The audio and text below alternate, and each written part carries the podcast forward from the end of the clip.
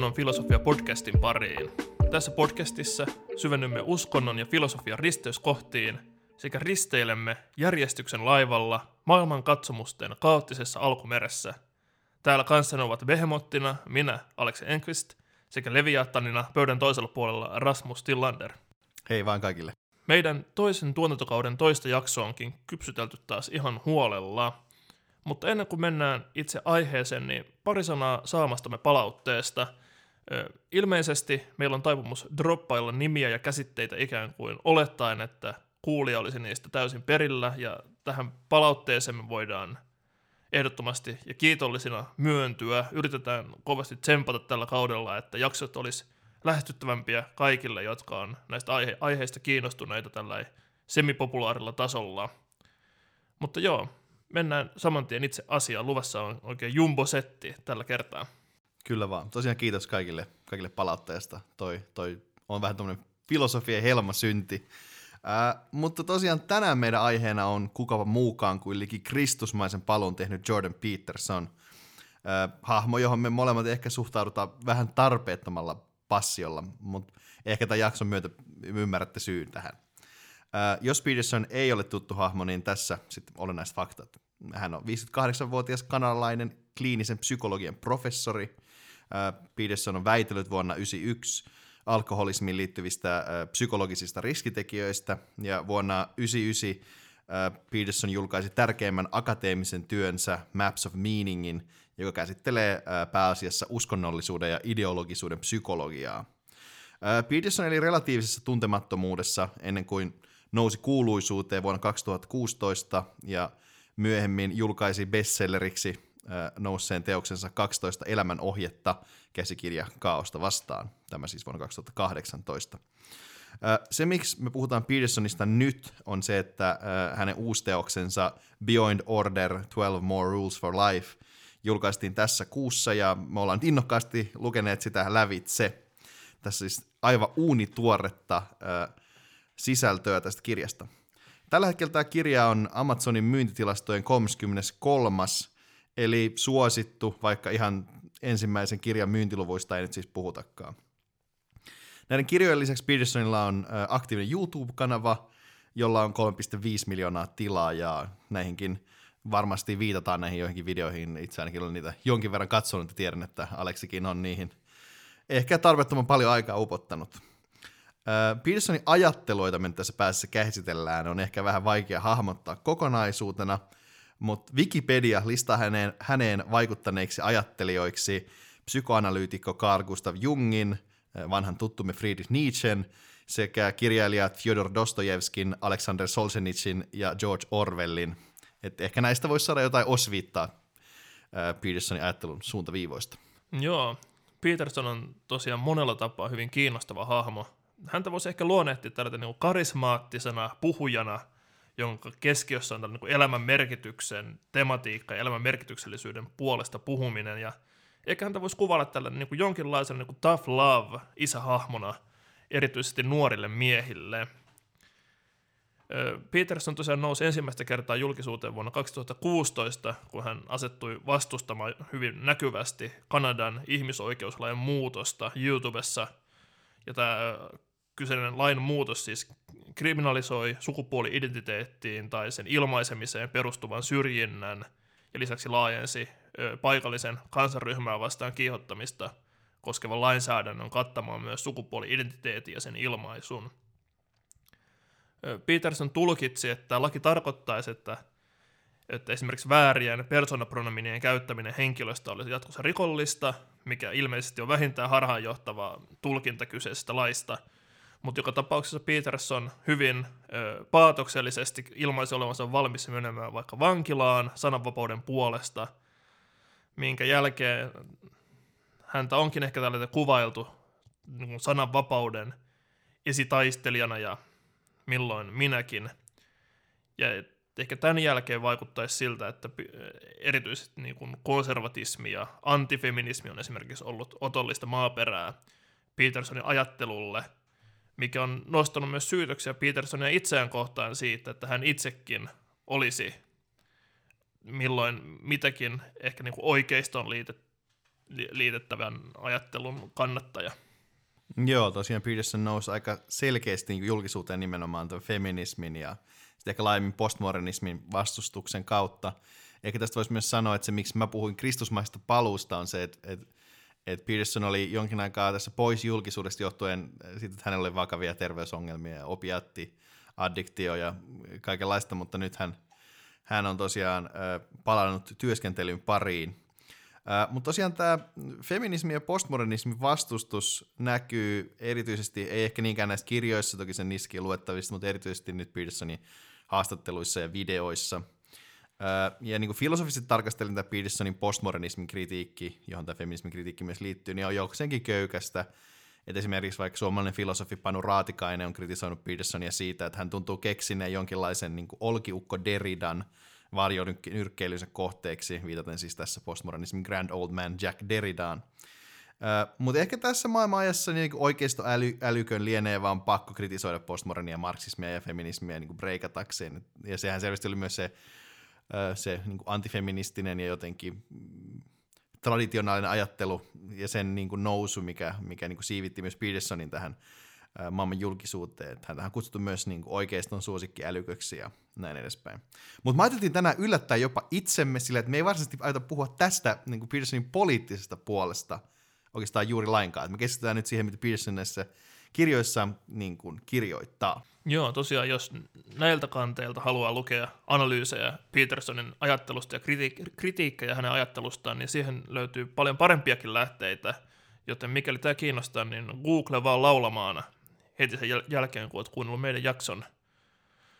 Mutta me tosiaan puhutaan Petersonista ö, uskonnon filosofisena ja elämän filosofisena ajattelijana.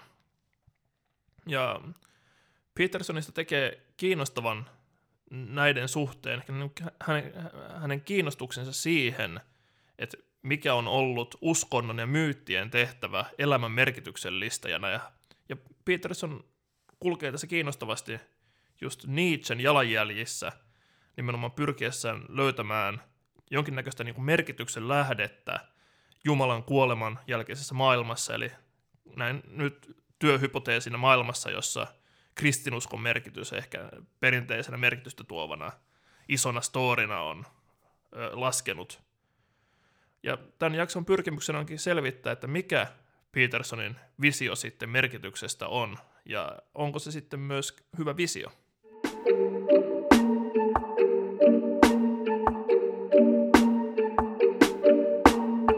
Tosiaan ennen kuin mennään tähän itse, itse uuteen kirjaan, niin ehkä muutama sana siitä edellisestä, joka julkaistiin vuonna 2018 otsikolla 12 Rules for Life and Antidote to Chaos, ja sitä suomennettiin samana vuonna muistaakseni. Tämä kirja nousi bestselleriksi useammassa maassa, myös Suomessa, ja myi yli 5 miljoonaa kappaletta – ja mä uskaltaisin sanoa, että näin niin populaarikulttuurissa tämä oli varmaan 2010-luvun niin merkittävin tämmöinen tieto, self-help-kirja, ehkä niin kuin Juval Noah Hararin teosten jälkeen. Ja tämä teos herätti paljon ihastusta ja myös hyvin paljon vihastusta. Ja nyt ajattelin avata hieman sieluani, että mitä mä kirjoitin tästä mun lukupäiväkirjaani muutama vuosi sitten. Voi Jordan, minkä teit? menit sitten ja pilasit suhteellisen hurmaavan jungilaisen elämänfilosofian ja psykiatrin sangen kiintoisen näkökulman maailmaan karmealla biologismilla ja marksismi-olkiukoilla. Toki kirja oli myös ajoittain vain tosi sekavaa tajunnanvirtaa, mutta siis se olisi hyvin voinut olla kolmen tai jopa neljän tähden kirja, jos Peterson olisi pysynyt kaauksen ja järjestyksen dialektiikan pohtimisessa ilman tuota oikeisto ölinen painolastia. Tällaista siis. Joo, no ehkä tämän jakson aikana nähdään, että onko tai jungilaisuuskaan nyt niin hurmaavaa lopulta. Itsellä tosiaan tämä kirja jäi kesken ensimmäisen sadan sivun aikana, kun totesin, että tällaista tajunnan virtaa ei vaan siinä hetkessä jaksanut lukea. Joo, tosiaan aika, sinänsä erikoinen niin kuin bestseller-kirja, koska se jotenkin tuntui esimerkiksi aika huonosti kustannustoimitetulta, että se oli aika sekavaa ja vaikeaa luettavaa. Mm. Ja siis ehkä kyse, teille, jotka ette ole kyseistä kirjaa lukeneet, niin kyseinen kirjahan on siis tämmöistä niin kuin jatkuvaa tykitystä, että ollaan milloin puhutaan jungilaisista arkkityypeistä, milloin luetaan raamattua, milloin esitetään populaaripsykologisia – vinkkejä, milloin taas puhutaan esimerkiksi hummereiden aivokemiasta. Joo, tosiaan. Ja tämä sama konsepti jatkuu kyllä myös Beyond Orderissa, mutta ehkä vähän jotenkin lähestyttävämmässä muodossa. Ja mä ehkä sanoisin, että tämän ensimmäisen kirjan keskeinen niin kuin self-help pointti, koska nämä molemmat siis on selvästi self-help-kirjoja, niin voisi sanoa olevan, että välitä enemmän merkityksestä kuin onnellisuudesta. Ja tätä varten Peterson tosiaan antaa nimensä, nimen mukaisesti 12 ohjetta, ja näistä kuuluisin eh, populaarikulttuurilinkin noussut käsky on numero yksi, seiso suorassa hartiat takana, eh, jonka yhteydessä Peterson käsittelee jo tätä hieman pahamaineiksi noussutta hummeri-esimerkkiä. Eh, hummereiden keskuudessa vallitsee siis vahva hierarkia, ja eh, asema tässä hierarkiassa vaikuttaa suoraan näiden saksiniekkojen aivokemiaan. Ja Petersonin mukaan, aivan kuten hummereilla, niin meilläkin on tämmöinen niin ikivanha geneettinen, geneettispohjainen laski meidän päässä, joka jatkuvasti laskelmoi asemaamme hierarkiassa. Ja siksi kun meidät kukistetaan, kuten Peterson kirjoittaa, niin meidän ryhti lysähtää ja aivot itkevät kärsimyshormoneja ja niin edespäin. Eli pitäisi seisoa suorassa hartiat takana. Mm, ja tässä hummerimeiningissä näkyy tosi hyvin tämä sunkin mainitsema kamala biologian vetoaminen, jota Peterson viljelee. Ja ehkä myös jotenkin, että mitenkä tehdään ehkä semmoisia niin aika rohkeita niin kuin logiikkahyppyjä siitä, että, että jollain eläinlajeilla on tällaisia niin kuin sosiaaliseen statukseen liittyviä ehkä aivokemiaan palautuvia juttuja, niin sitten päätellään, että, että näin on myös ihmisillä suoraan, vaikka ihmislaji on tietysti hyvin erilainen eliölaji kuin hummerit. Se on ihan totta. Mä voisin ehkä, että jotta antaisin Jordanille itselleen puheenvuoron lainata tätä 12 elämäohjeen ensimmäisen luvun loppua, joka antaa muista ehkä ylipäänsä hyvän kuvan kirjan projektista. Saatusi voimaa ja rohkeutta voit suoranaisesti syleillä olemista ja tehdä työtä sen edistämiseksi ja parantamiseksi. Saatusi voimaa pysyt itse vahvana jopa silloin, kun rakastettu on sairas tai kun vanhempi kuolee, ja suot toisille voimaa tilanteissa, joissa he muuton ajautuisivat epätoivon valtaan. Saatosi rohkeutta uskallat lähteä kulkemaan elämäsi polkua, antaa valosi loistaa niin sanotusti taivaallisella kukkulalla ja tavoitella kohtaloasi. Silloin elämäsi tarkoitus voi olla riittävän suuri, jotta epätoivon mädättämä voima pysyisi aisoissa. Silloin saatat hyväksyä maailman kauhistuttavan painon ja löytää ilon. Hae innostusta voittoisesta hummerista, jolla on takanaan 350 miljoonaa vuotta käytännön viisautta – seiso suorassa hartiat takana. Juu, tässä tulee kyllä hyvin ilmi tämä Petersonin tyyli, joka ainakin itselleni on niin hyvin sietämättömän profetaalista, että se niin jotenkin vaan ei, e, ei lakkaa hämmästämästä, hämmästämästä että miten Peterson saa tällaisen niin ryhdikkään asennon ottamisen, tällaisen power posein ottamisen kuulostamaan joltain suunnattomalta metafyysiseltä kamppailulta olemassaolon rakenteen kanssa, kuten sitä, että Peterson kirjoittaa olemisen isolla alkukirjaimella antaa ymmärtää. Joo, tosiaan. Tämä, tämä kun tämä lukee ääneen, kuulostaa ehkä vähän pompöisiltä. Ehkä voin tästä, tästä sanoa myös, meillä on ollut hauskoja keskusteluita. Meillä on yhteen lukupiiri tässä Aleksin kanssa, kun me luettiin tämä, tämä uusi kirja siis samaan aikaan. Että et Ale, Ale, Aleksi valitteli, että on sietämättömän hämärää, hämärää tämmöistä settiä. Mä olisin, vitsi, tämä on kovaa kamaa, nyt on kyllä hyvät setit. Et, et ehkä, tässä on myös tämmöinen hauska, että päästään itse tähän Beyond Orderiin, niin meillä, meillä oli vähän eri näkökulma siihen, mitä tämä luettiin ja lukukokemuksena. Mutta tosiaan ehkä tästä voi tiivistää, että 12 elämäohjetta on siis 400 sivua hämmentävää tajunnanvirtaa, missä on siis välillä analyysiä raamatun kertomuksista, välillä tarinoita Petersonin vastaanotolta, mutta lopulta sen keskeinen pihvi on tavallaan tuossa, että miten kaaosta voidaan hallita omassa elämässä. Että se vaatii sen, että saatat maailman kauhistuttavan painon tosissasi. Ja tässä kohtaa on tosiaan ehkä hyvä mainita tosiaan siitä, että Petersonin alkuuraan kiinnostus tosiaan, niin kuin sanoin, niin liittyy alkoholismiin että ensimmäinen kirja tuntuu jotenkin heijastelevan tätä ja tuntuu, että se on kirjoitettu niille, joilla on niin kuin vähintään keskivakavia ongelmia elämänhallinnassa. Esimerkiksi vaikka Petersonin esittämä ajatus siitä, että aamu pitää aloittaa petaamalla sänky, että tämä liittyy selvästi siihen, että konkreettisesti pitää ottaa ö, oman elämän kaos haltuun. Tämähän on hyvin klassinen niin kuin, ihan niin kuin self-help ja ihan, niin kuin, ihan populaari psykologinen näkemys asiasta, ei siinä. Mutta ehkä tästä niin kuin, tämän niin kuin ensimmäisen kirjan konkretiasta voidaan siirtyä nyt järjestyksen tuolle puolen.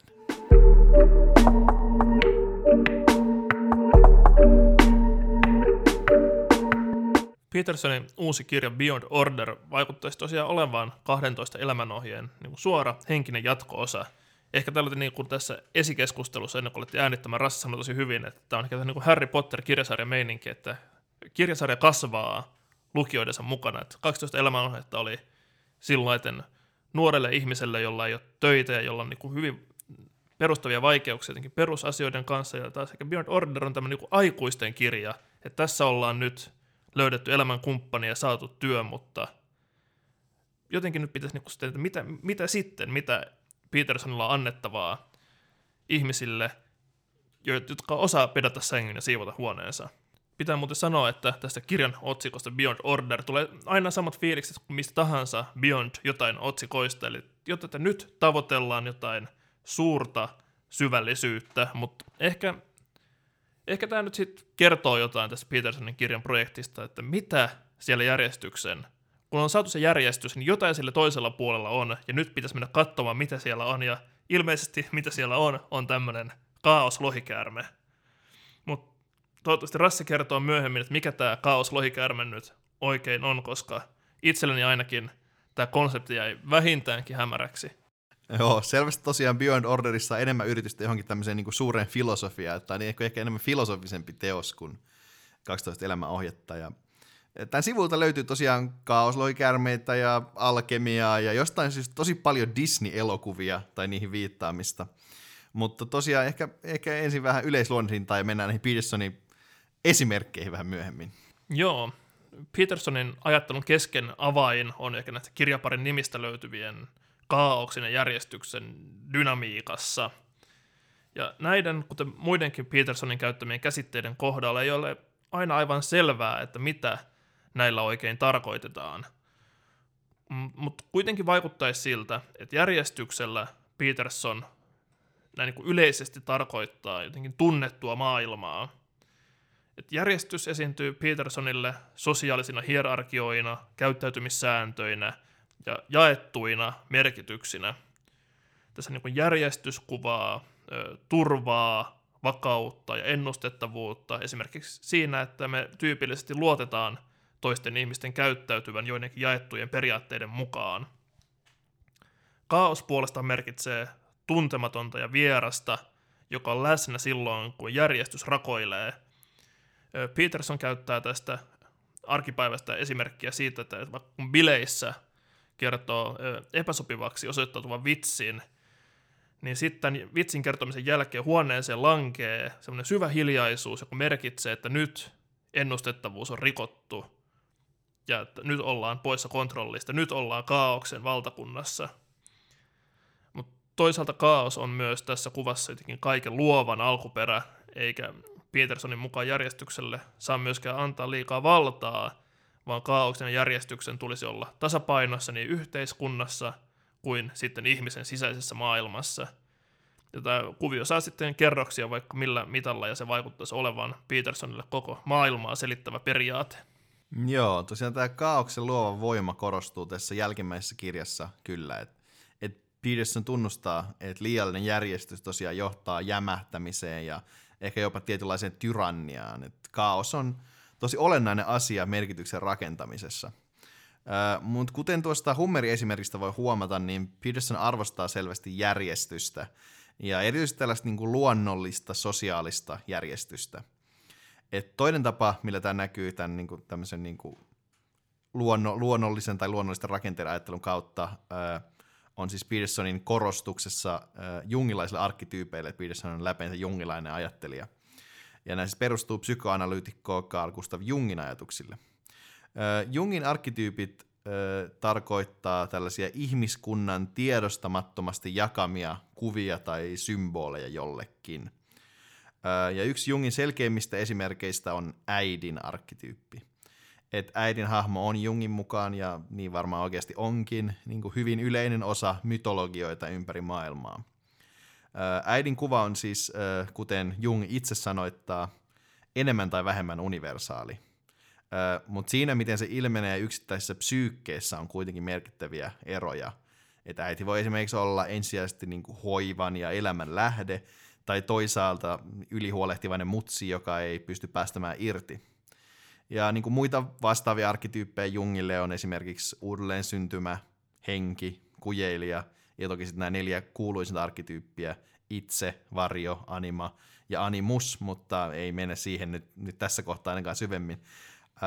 Mutta olennaista näissä arkkityypeissä on, että ne edustaa jonkinlaista perimmäistä sosiaalista järjestystä, jotain tämmöistä yhteistä tiedostamatonta, johon me kaikki osallistutaan. Mm, joo, tämä Petersonin jungilaisuus on asia, josta on ehkä heti hyvä sanoa pari kriittistä huomiota, koska näitä jungilaisia teemoja tässä pyöritellään aika paljon. Koska mun mielestä näyttäisi siltä, että Peterson käyttää näitä käsitteitä ja teorioita ehkä vähän kyseenalaisella tavalla, että ne vaikuttaisi olevan tosi keskeisessä roolissa, mutta niitä ei oikein kunnolla selitetä auki, että mitä nämä nyt sit ihan niin kuin oikeasti tarkoittaa, tai että mitä Peterson nyt niin kuin tarkoittaa sillä, kun hän viittaa vaikka johonkin arkkityyppiin, että mikä sen jotenkin funktio tässä Petersonin systeemissä on. Et vähän näyttäisi siltä, että Peterson olettaa, että lukija ymmärtää näitä konsepteja luontevasti, mikä taas on vähän kummallinen oletus, kun kyse on kuitenkin populaaripsykologisesta bestseller-kirjasta. Toinen vaihtoehto onkin, että Peterson vain antaa lukijan ymmärtää nämä jungilaiset teemat parhaaksi näkemällään tavalla. Tämä on musta vähän jännä vaihtoehto sikäli, että, että vaikka Petersonin usein toistama jako maskuliinisen järjestyksen ja feminiinisen kaaukseen on avoin vähän kaikenlaisille tulkinnoille, ellei sille sitten anneta jotenkin syvempää avainta, että mitä nämä sitten niin Jungilla tarkoittaa. Toisaalta mua askarruttaa vahvasti myös, että mihin Peterson oikein tällä jungilaisella freimauksella pyrkii. Et mulla ei ole eikä myöskään Rassella ole minkäänlaista psykologista koulutusta, mutta vaikuttaisi siltä, että tämä niin jungilainen psykologia ei nyt tiukassa mielessä ole tiedettä ainakaan sikäli, että on vaikea kuvitella, millaista näyttöä tällaisten arkkityyppien tai kollektiivisen alitajunnan olemassaololle voitaisiin esittää. Niin kuin, pyrkikö Peterson niin kuin, jotenkin käyttämään näitä todellisuuden kuvaamiseen, vai onko näistä enemmän jotain tällaista niin kuin, ehkä tulkintaa ohjaavaa kamaa tai jotain? Tämä on kyllä aika, aika haastava niin kuin, pirunyrkki, mitä tästä nyt pitäisi ajatella. Et niin kuin nimenomaan, kun meillä kummallakaan nyt ei ole psykologista, eikä myöskään niin kuin psykoanalyyttistä niin kuin, taustaa. Mutta minusta on aika selvää, että Jungin teoriat ei nyt sinänsä ainakaan perinteisessä mielessä ole tiedettä. No mun, mun mielestä se on sinänsä kiinnostava ajattelun apuväline, koska niin kuin varmaan jotain arkkityyppien kaltaista ainakin jossain määrin olemassa, ja kyllä niin kuin, modernissa filosofiassa näkyy, että psykoanalyyttisia käsitteitä on voitu käyttää niin kuin, hyvinkin tuottavasti ja jotenkin ymmärrystä lisäävästi. Mutta ongelma tässä on ehkä se, että et, et Petersonin käsitys maailmasta voidaan niin kuin, jakaa karkeasti niin kuin kahteen. Että tämmöiseen niin kuin todelliseen, ehkä voisi sanoa, että niin kuin objektiiviseen maailmaan ja sitten tarinoiden maailmaan. Ja niin kuin arkkityypithän niin kuin kuuluu aika selkeästi niin kuin tarinoiden maailmaan, että ne on osa meidän jaettua tarinaperinnettä tai jotain jotenkin tälleen ne voisi hahmottaa. Mutta sitten välillä tuntuu, että ne niin kuin käyttäytyssä Petersonin esityksessä ikään kuin ne olisi osa objektiivista maailmaa. Että tässä tavallaan menee vähän niin kuin puurat ja vellit, vellit sekaisin. Joo, niin näyttää siltä, että se niin objektiivisen ja tarinoiden maailman välillä niin tapahtuu Petersonin aika vahvaa vuotoa, ja en tiedä, onko näin ja onko tämä niin tarkoituksellista, vai onko tässä nyt vaan kyse siitä, että Peterson ehkä vähän niin kuin uiskentelee tässä näiden välillä tavalla, jota lukijan on vaikea seurata. Joo, musta tuntuu, että, että kun yksi näistä Petersonin tosiaan ajattelun tai kirjojen keskeisistä jotenkin ristiriidoista tai konflikteista on tosiaan tämä ristiriita niin kuin sen välillä, että onko Peterson niin kuin jotenkin kantaako objektiivista järjestystä vai onko hän niin kuin relativisti ja ajattelee, että, että, että asiat on niin kuin kulttuurisesti määritetty ja niin edespäin. Tässä niin kuin, tämä ratkaisu tuntuu olevan vähän tämmöinen niin kuin hähmänen, että, että sille ei oikein anta mitään vastausta ja sitten välillä otetaan se puoli, mikä nyt sattuu sopimaan parhaiten itselle. Mun tulkinnassa, miten nyt Petersonia parhaiten ymmärrän, niin musta vaikuttaisi siltä, että Peterson ymmärtää järjestyksen jonain, mikä löytyy luonnosta, mutta jotenkin niin kuin luonnosta nousee jonkinnäköiset ikään kuin ehdot ihmisten kokemusmaailmassa ilmenevien merkityssysteemien muodostumiselle, joita sitten näyttäisi Petersonille edustavan nämä jungilaiset arkkityypit. Josta vaikuttaa sekavalta, niin siitä se todennäköisesti onkin. Mutta jos mun pitäisi tehdä nyt joku tulkinta, niin Peterson vaikuttaisi esittävän, että jungilaiset arkkityypit on jollain tavalla evoluution tulosta – että vaikka tällä jo mainitulla Hummer-esimerkillä Peterson pyrkii osoittamaan, että miten niin evoluutiohistoriallisesti varhaisemmatkin lajit on muodostaneet hierarkioita selviytyäkseen, mikä antaa sitten olettaa, että myös ihmislajilla on tällaisia evoluutiohistoriasta peräisin olevia taipumuksia muodostaa hierarkioita. Et peruspointti on, että jokainen eliolaji kohtaa ongelman siitä, että no miten pysyä hengissä, miten saada jälkeläisiä mahdollisimman tehokkaasti ympäristössä, jossa resurssit on rajalliset. Ja Petersonin argumentti menee suunnilleen niin, että no, toimivia ratkaisuja tähän ongelmaan on rajallinen määrä, ja ihmislajin menestys antaisi ymmärtää, että, että nämä niin kuin ihmislajin historian aikana syntyneet hierarkiat on osa tätä rajattua toimivien ratkaisujen joukkoja, ja tämän vuoksi niin kuin hierarki- hierarkioita ei pidä muuttaa ainakaan ilman erittäin hyviä perusteita. Jotenkin mun päässä kaikuu semmoinen huumeen giljotiini ääni, mä, jolla siis viitataan ajatuksen siitä, että tosiasiasta e, ei voi vetää moraalisia johtopäätöksiä. Äh, mutta tosiaan, niin kuin sanoit, niin Pearson ajattelee, että äh, näitä hierarkiat ei pidä muuttaa ainakaan ilman erittäin hyviä perusteita. Ja Beyond Orderin ensimmäinen käsky kuuluukin, älä huolettomasti vähättele sosiaalisia instituutioita tai luovia saavutuksia. Petersonin pointti tässä luvussa on niin keskeisesti se, että toimijakseen tehokkaasti sosiaalisessa yhteisössä ihmisen pitää ottaa haltuun yhteisön yhteiset säännöt ja asettua tarkoituksellisesti hierarkian niin alaportaille. Et tästä esimerkki löytyy narrin arkkityypistä, jolle ominaista on tämmöinen niin lapsenomainen ihmettely ja avoimuus vaikutteille ja niin edespäin. Ja tämä on sukua ensimmäisen kirjan käskylle oleta, että keskustelukumppanisi tietää asioita, joita sinä et tiedä. Ja myöhemmin kirjas Peterson kirjoittaa, siis Beyond Orderissa, myös aika havainnollisesti Jeesuksesta hahmona. Jeesus tunsi Mooseksen lain, ja tavallaan vasta kun hän tunsi nämä juutalaiset lait, niin sitten hän sai rikkoa niitä parantamalla sapattina. Että on tämmöinen niin lähestymistapa, jossa pitää ensin saavuttaa ehkä hieman tämmöinen gurumainen suhde ympäröivään sosiaaliseen elämään, äh, ennen kuin, niin kuin sosiaalisesti transgressiivista toimintaa voi harrastaa. Äh, niin tämä kertoo jotenkin siitä, että, että, että vaikka niin kuin Beyond Orderissa annetaan enemmän tilaa luovuudelle, tässäkin puhutaan siitä, että ei saisi vähätellä myöskään luovia saavutuksia, niin selvästi tämä hierarkiajärjestys on edelleen tässä se ykkösjuttu. Joo, tällainen klassinen tunnesäännöt ennen kuin rikot niitä ajattelu on kyllä tällainen vahvasti läsnä tällainen niin kuin, vahvasti se niin kuin order townin puolella. Mutta jep, tässä kirjassa Peterson vaikuttaisi antava arvoa ö, sille, että jotenkin säilyttämisen ja muutoksen tasapaino on olennaista kukoistaville yhteisöille, mutta kuitenkin siten, että jotenkin rajojen rikkomiseen suhtaudutaan melko suurella varauksella – Musta, niin, ja toinen niin kuin, musta kiinnostava esimerkki Beyond Orderissa, joka kertoo näistä niin hierarkioiden merkityksestä, on äh, se on kohta, Peterson äh, puhuu Harry Potter-universumin äh, koimasta pallopelistä, eli huispauksesta. Äh, Tämä on yksi näistä monista jotenkin popu- modernin populaarikulttuuriviittauksista, joita Peterson viljelee. Että tota, huispauksen erikoisuus on pelinä se, että sen lisäksi, että siinä viskellään palloja maaliin niin kuin monissa muissakin peleissä, niin yksi pelaaja molemmista joukkueista etsii pientä kultaista sieppiä. Ja tämä siepin nappaaminen päättää pelin ja tuo hyvin paljon pisteitä sen napannelle joukkueelle. Ja Peterson niin hahmottelee sosiaalisuutta, todellisuutta tämän samankaltaiseksi, että on olemassa niin tämmöinen laajempi peli, eli se pallojen viskely maaliin, ja sitten tavallaan se hienostuneempi peli, jossa, joka on niin tämän toisen pelin sisällä, eli tämä siepin etsiminen. Ja sosiaalisesti tämä tarkoittaa äh, tavallaan sitä, että sä hallitset tämän konventionaalisen käytöksen ja nämä perinnäiset tavat, mutta tavallaan sä pelaat sitten semmoista niinku itsenäistä omaa merkitystä etsivää peliä tämän niinku toisen pelin sisällä. Ja tässä niinku kirjassa on ylipäätänsä aika paljon tämmöistä niinku peliä, leikkiä, jotenkin tämmöisiä metaforia. Olisiko sulla jotain ajatuksia näistä?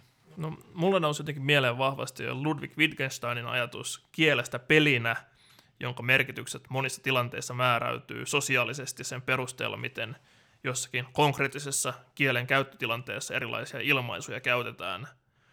Peterson ei missään vaiheessa viittaa Wittgensteiniin, joten tämä mieleyhtymä on ihan mun omaa tulkintaa. Mutta tämä kuitenkin niin herättää kiinnostava jännitteen Petersonin ajattelussa. Tähän vaikuttaisi jollain tavalla yhdistävän hierarkiat peleihin ja leikkeihin siinä mielessä, että molemmat perustuu tiettyihin jaettuihin konventioihin, joiden omaksuminen tekee kustakin aktiviteetista merkityksellistä. Mutta sitten taas Peterson ei ole aivan selkeä sen kanssa, että, että milloin nämä konventiot just on luonnollisia ja milloin ne on sosiaalisia. et eh- ehkä mä olisin taipuvainen sanomaan, että ainakin 12 elämänohjeessa Petersonin painotus on selkeästi niin kuin luonnollisissa hierarkioissa, missä hän enemmän sitten selittää sitä, että miten hän ajattelee näiden hierarkioiden syntyneen. Ja ehkä tässä on vähän sellaista pientä sosiaalidarwinismin vibaa. Ei tosin ehkä se niin kuin viktorianisessa muodossa, jossa ajateltiin, että ihmisyhteisöt on tällaisia valtavia elä- elonjäämiskamppailun kenttiä ja yhteiskunnat pitäisi järjestää sen mukaisesti, vaan pikemminkin Peterson vaikuttaisi sanovan, että hierarkiat on tulosta siitä, että jotkut yksilöt tai ryhmät on saavuttaneet asemaansa olemalla kyvykkäitä yhteisten tavoitteiden edistäjiä, ja tämän vuoksi näissä hierarkioissa ei ole kyse vallasta tai patriarkaatin sorrosta tai mistä ikinä, vaan yksinkertaisesti kompetenssista. Peterson kuitenkin aika pitkälti sivuttaa esimerkiksi sen, että nämä hierarkiat on kuitenkin muodostuneet tilanteissa, jossa vaikka naisia on läpi historiaan ihan niin kuin systemaattisesti estetty osallistumasta monille näille elämänalueille. Joo, Petersonia ei ehkä, niin kuin, jos sä lähdet lukemaan, niin kannata odottaa mitään kauhean syvällistä historiallista tai sosiologista analyysiä. Et, et kun lukee vaikka 12 elämäohjetta, niin tulee fiilis, että historia ainoa sortorakenne oli Neuvostoliitto. Ää, ja Peterson, niin kuin tässä näkee, on selvästi konservatiivinen ajattelija, vaikka toki aika kiinnostava sellainen. Joo, se, se jotenkin se ekstra tähän konservatiivisuuteen tulee nimenomaan tästä Jung-kelailusta. Ja miten nämä luonnolliset hierarkiat sitten liittyy Jungiin? Tässä niin kuin Magnum opuksessaan The Maps of Meaning Peterson ilmeisesti esittää, että historialliset myytit ja uskonnot ei ole niinkään pyrkineet kuvaamaan todellisuutta objektiivisesti, ikään kuin ne olisi jonkinnäköisiä tieteellisiä kuvauksia, vaan sen sijaan Peterson näkee niiden olevan käytännöllisiä ohjeita siitä, miten maailmassa pitäisi toimia.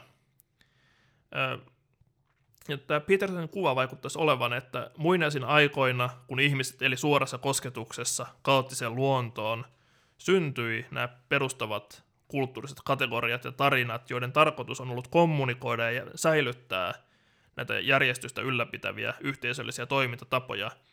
Ja kun kaikki on jakanut saman storin, on yhteiselämä ollut toimivaa ja nämä on välittyneet sitten eteenpäin seuraaville sukupolville – jonkinlaisen kulttuurievoluutiota muistuttavan prosessin myötä näiden storia alkuperä on ehkä vähän hämärtynyt, mutta ne on silti jollain tavalla jaettuja merkityksiä. Ja Peter, Petersonin mukaan ilmeisesti vähintään toimii ikään kuin ne olisi sisäsyntyisiä. Mutta koko homman pointti siis vaikuttaisi olevan, että nämä tarinat, uskonnolliset myytit, arkkityypit jollain tapaa edelleen jäsentää meidän kokemusta ja kantaa mukanaan tietoa siitä, miten maailmassa pitäisi toimia – ja tämän takia näitä niin kuin jotenkin vanhoja myyttejä pitäisi heittää menemään, vaan niistä pitäisi oppia ja ammentaa nykyelämäänkin. Kuten Jordan kirjoittaa, hae innostusta voittoista hummerista, jolla on takana 350 miljoonaa vuotta käytännön viisautta.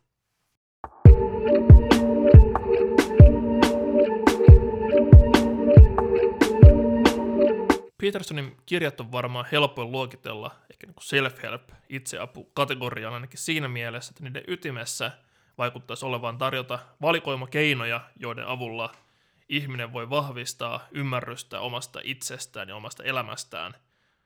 Kuitenkin Peterson astuu myös syvälle OG self-helpin eli elämän filosofian alueelle, mikä lopulta ehkä lieneekin kaikki hedelmällisin arvioinnin kohde meille tässä – ja jos Petersonin elämän filosofia pitäisi tiivistää yhteen virkkeeseen, niin mun mielestä se ehdottomasti olisi, että elämä on kärsimystä, mutta kärsimys on mahdollista ylittää.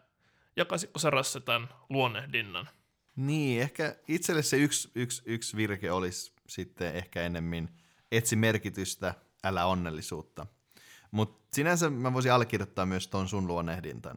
Et, et tässä on varmaan tämä klassinen esimerkki siitä, että miten kaikki aiemmin luettu vaikuttaa luentaan. Et ehkä sun, sun filosofin polku on ollut enemmän kärsimyksen ja pahuuden tota, värittämä kuin mun. Mutta tota, toisaalta mä ajattelisin, että nimenomaan ää, tässä mun lukukomiksessa ei noussut tämä kärsimyksen tematiikka ihan niin näkyväksi, vaan enemmän nimenomaan tämä vastuun ja merkityksellisyyden ää, tematiikka.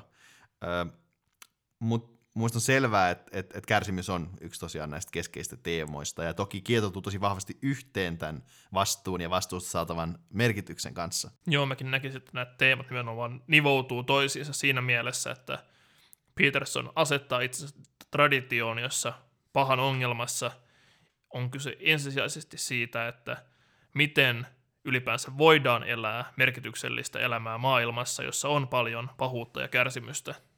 Joo, tää, mun mielestä tämä näiden teemojen yhteenkietoutuminen näkyy hyvin niin tässä katkelmassa, jonka olen omin käytössä kääntänyt. Mikä on lääke elämän pahuuteen ja kärsimykseen? Korkein mahdollinen tavoite. Mikä on ennakkoehto korkeimman mahdollisimman tavoitteen tavoitteluun? Halu omaksua maksimaalinen osa vastuuta. Ja tämä sisältää myös vastuut, joita muut hylkivät tai jättävät huomiotta.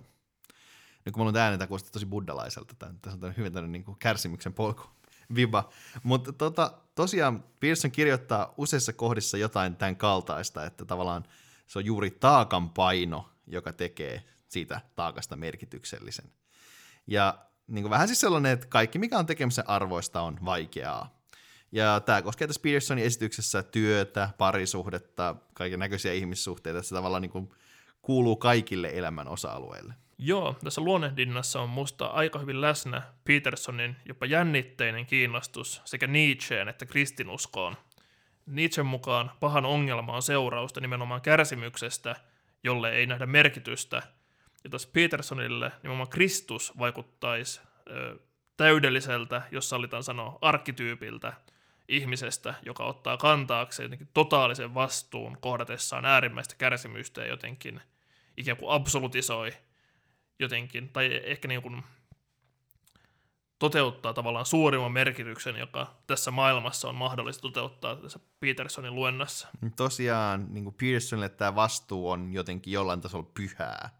Että hän luonnehtii niin kuin vastuullista ihmistä, kutsutaan muurariksi, äh, jonka niin kuin jokainen tiili, jonka hän laskee, on osa korkeimman temppeliä ja siten osallistumista pyhään.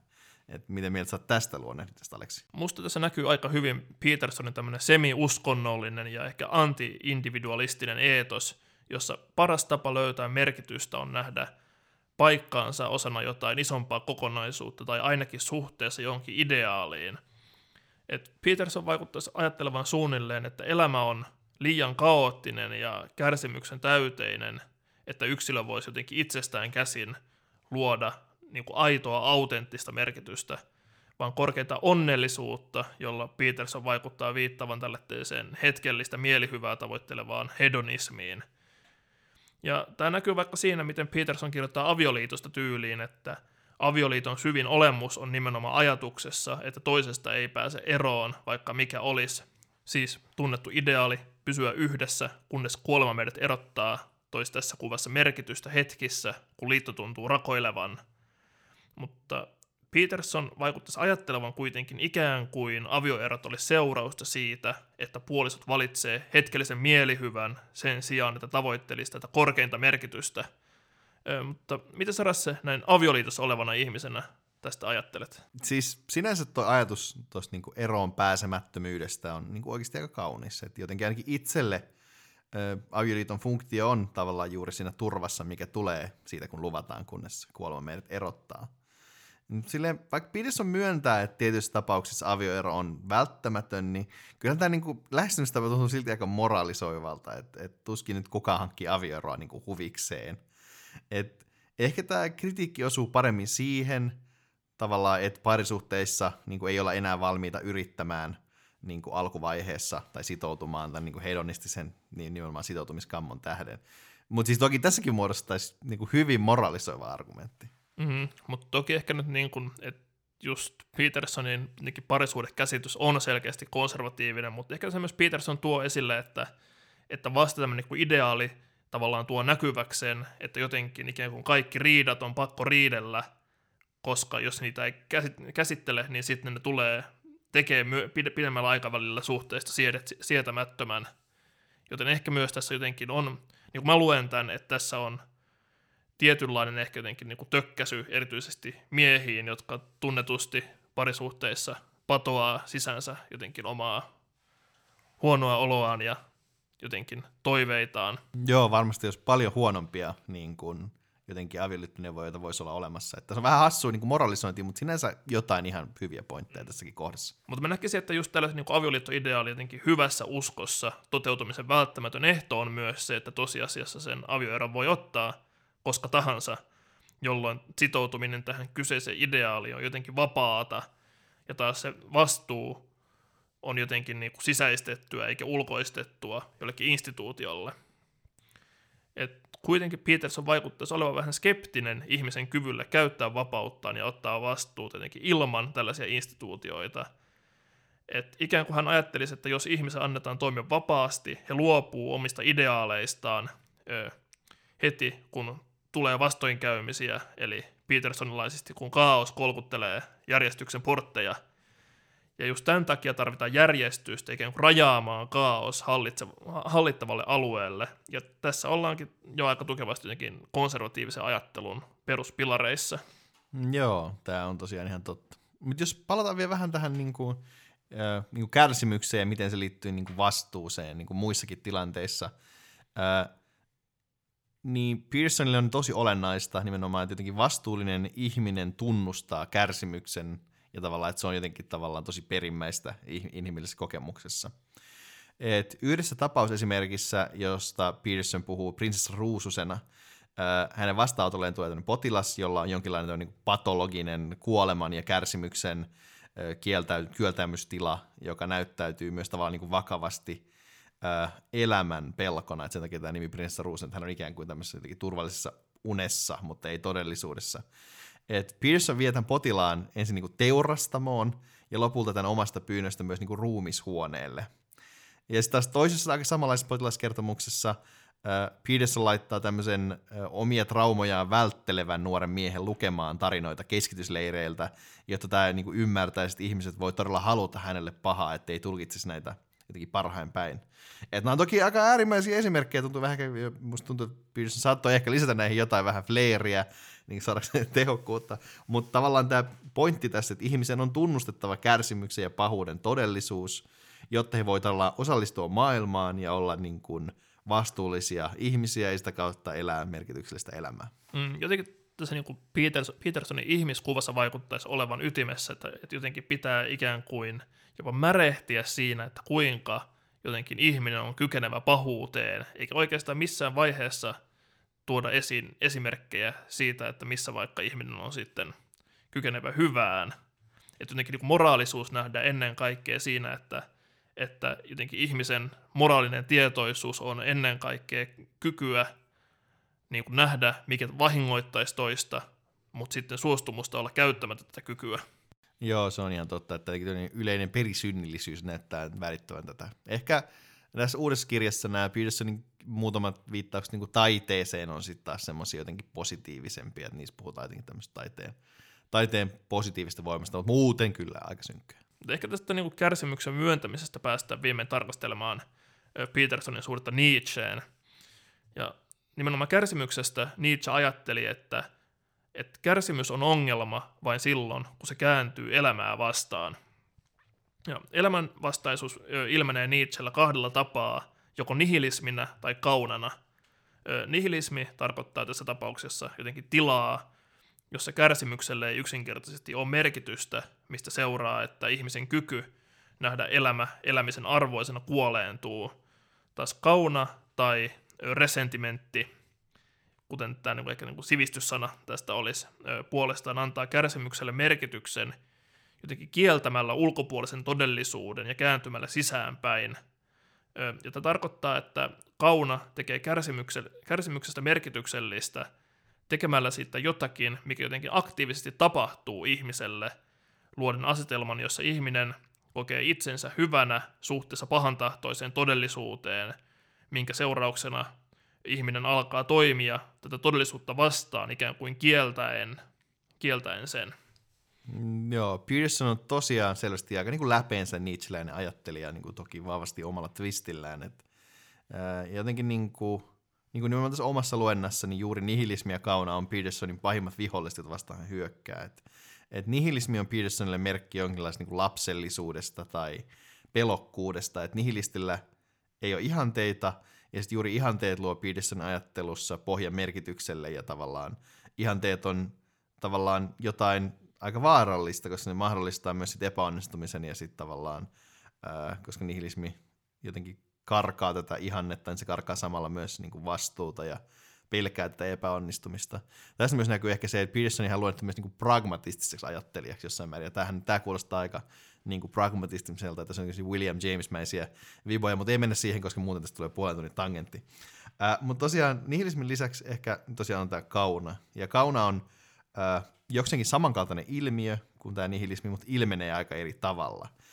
Ja Peterson kirjoittaa toistuvasti tästä tavalla ajatuksesta, että on lopetettava maailman syyttäminen ja ikään kuin hyväksyttävä tämä kärsimyksen todellisuus ja elettävä sen kanssa – ja erityisesti tämä niin liittyy Pearson ajattelussa tämä kaunaisuus niin kuin ideologisiin ihmisiin, esimerkiksi jotka syyttää ongelmistaan kapitalismia patriarkaattia, mit, mitä nyt milloinkin. Tavallaan erityisesti niin kuin vasemmistolaista ideologiaa vastaan tässä jossain määrin niin kuin hyökätään, mutta toki ei nyt ehkä pelkästään, että kaunaisuutta voi olla myös muunlaista. Niin kyllähän Peterson reilujen nimissä ottaa esimerkiksi myös, että, että ei nyt voi syyttää kaikkia maailman ongelmia ylipaisuneesta julkisesta sektorista tai liian korkeasta verotuksesta – mutta Petersonin kiinnostus kaunaan on ehkä niin värittynyt sikäli, että, että hänelle kauna on nimenomaan yksin, yksinomaisesti kielteinen asia.